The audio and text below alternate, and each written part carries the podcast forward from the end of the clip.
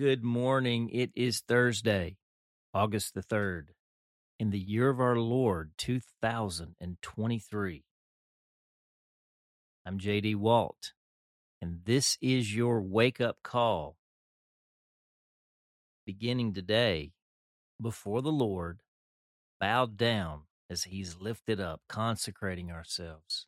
Wake up, sleeper, and rise from the dead and Christ will shine on you. Jesus, I belong to you. I lift up my heart to you. I set my mind on you. I fix my eyes on you. I offer my body to you as a living sacrifice. Jesus, we belong to you. We're praying in the name of the Father and the Son and the Holy Spirit. Amen. Today's entry is entitled Romans 16 19 says. Our text is Romans 16, verses 20 to 24. Hear now the word of the Lord. The God of peace will soon crush Satan under your feet. The grace of our Lord Jesus be with you. Timothy, my co worker, sends his greetings to you, as do Lucius, Jason, Sosipater, my fellow Jews. I, Tertius, who wrote down this letter, greet you in the Lord. Gaius, whose hospitality I and the whole church here enjoy, sends you his greetings. Erastus, who is the city's director of public works, and our brother Quartus sends you their greetings. The grace of our Lord Jesus Christ be with you all. Amen. The word of the Lord. Now consider this. So, yesterday we remembered Paul's closing zinger about false teaching, aka heresy, and its common origin of human appetites. Today, we come to the bomb drop. Brace for it the God of peace will soon crush Satan under your feet. Lest we forget the biggest of the big pictures of the gospel of Jesus Christ, Paul tosses in this closing grenade. The God of peace will soon crush Satan under your feet. There's just something beautiful about making this declaration. It's surprising. The God of peace. We might expect something like, will bless you with every blessing in Jesus Christ. Nope. The God of peace will soon crush Satan under your feet. This is straight up I believe that we will win. Uh, does Genesis 3:15 ring a bell?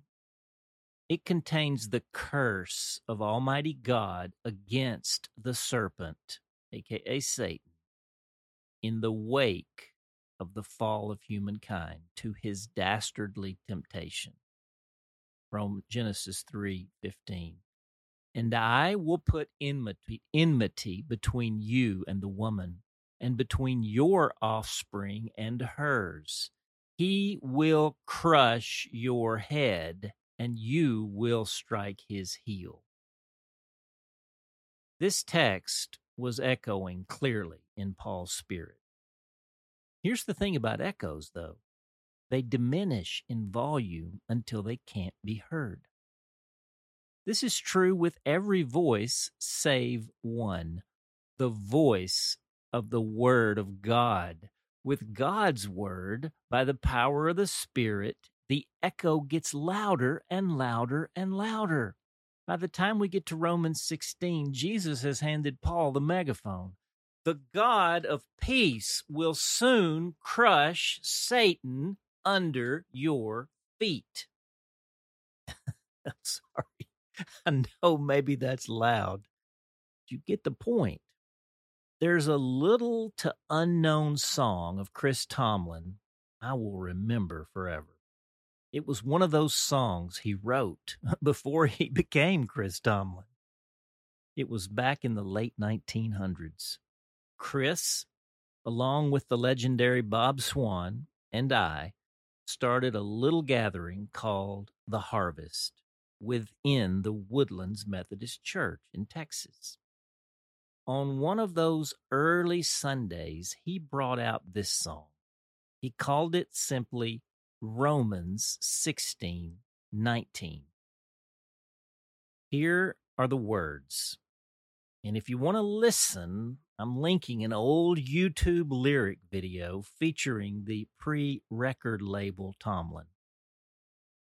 Romans 16 19 says, Romans 16 19 says, I'll sing it, be excellent in what is good, be innocent of evil. And again, be excellent in what is good, be innocent of evil. And the God of peace will soon crush Satan. God will crush him underneath your feet, and the God of peace will soon crush Satan. God will crush him underneath your feet. and then I say below, now repeat this 20 times and you'll have the song. I should mention that the Romans 16 19 says part is shouted. There's definitely some melody there to the be excellent in what is good, be innocent of evil. And that last bit, actually, that's Romans 16 20, is declared like a war cry in pure jubilation. In those days, which were the early days of the worship movement that has now circled the globe a thousand times, one of our parishioners brought a decibel meter to church each Sunday to give us the subtle hint that the music was too loud. Let's just say I think that was his last Sunday in the harvest. in those days, Bob Swan, the legendary 40 year youth pastor, one of my best friends, pulled together all the youth pastors in the community, and together they launched a Tuesday night weekly meeting. They called it Fresh Vibe. I'll never forget when that massive group met for the first time. Their volume put our harvest crowd in the shade, especially when Chris led them in Romans 16:19. And oh my, that's when it hit me. This is not a war cry. It's a victory lap. It's not a bomb. This is fireworks. The God of peace will soon crush Satan under your feet. You see, the God of peace will soon crush Satan underneath our feet because the God of peace has already crushed Satan underneath his feet on a hill far away. The prayer Abba, Father, bless you for the gospel who is Jesus Christ. We love our Savior. The day of March has come now to make him our Lord. Not just a little bit more, but completely, altogether. We are ready for consecration, utter consecration. We are ready for transformation, complete transformation. And we are ready for demonstration, extravagant demonstration. Come, Holy Spirit, light the fire in our hearts, in my heart. Fan the flames. The God of peace will soon crush Satan underneath our feet. Praying in Jesus' name. Amen. And the question Who's ready to sing Romans 16 19? Who's ready to shout it? For you Methodists among us, do you realize you were once called shouting Methodists? Who's ready in the spirit of King David to become even more undignified than this? I'll lead the way. And for our hymn today, I've already dropped the hint. Who's ready to sing the old rugged cross? It's hymn number 236 in our seedbed hymnal, our great Redeemer's Praise. This one comes from 1913, George Bennard. We're going to sing all four verses. We're going to keep it up tempo and moving. We're going to sing it in a spirit of gratitude and joy. On a hill far away stood an old rugged cross, the emblem of suffering and shame. And I love that old cross where the dearest and best for a world of lost sinners was slain. So I'll cherish the old rugged cross till my trophies at last I lay down. I will cling to the old rugged cross and exchange it someday for a crown. Oh, that old rugged cross, so despised by the world, has a wondrous attraction for me. For the dear Lamb of God left his glory above to bear it to dark Calvary. We got to stretch for this pitch. So I'll cherish the old rugged cross till my trophies at last I lay down. I will cling to the old rugged cross and exchange it some day for a crown. In that old rugged cross, stained with blood so divine, a wonderful beauty I see. For 'twas on that old cross Jesus suffered and died to pardon and sanctify me. So I'll cherish the old rugged cross, rugged cross, till my trophies at last I lay down. I will cling to the old rugged cross and exchange it someday for a crown. Last verse. To the old rugged cross I will ever be true, its shame and reproach gladly bear.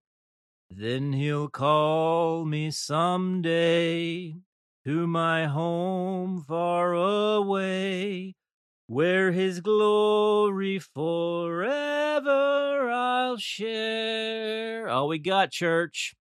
So I'll cherish the old rugged cross till my trophies at last I lay down. I will cling to the old rugged cross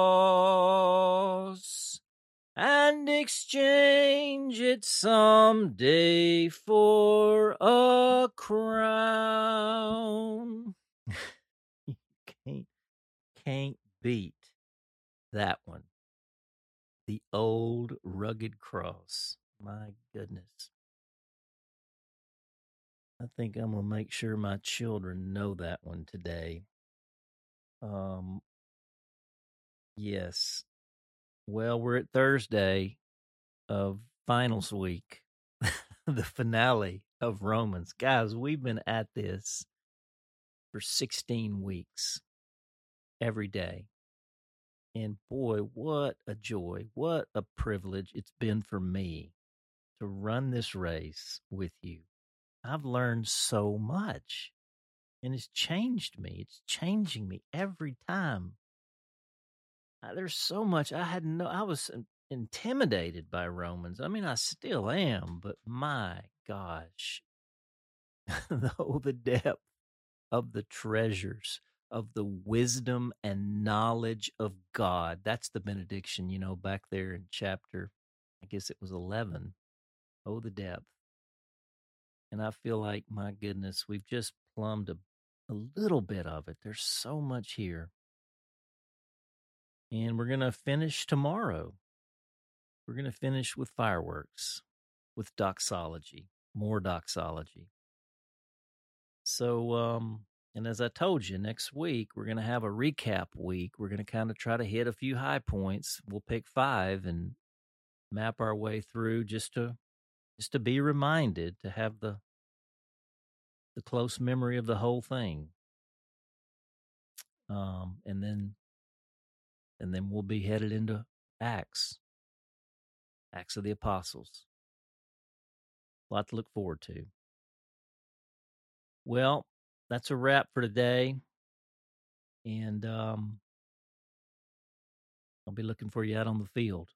I'm gonna be looking for this for the dust of seed to be flying. Okay?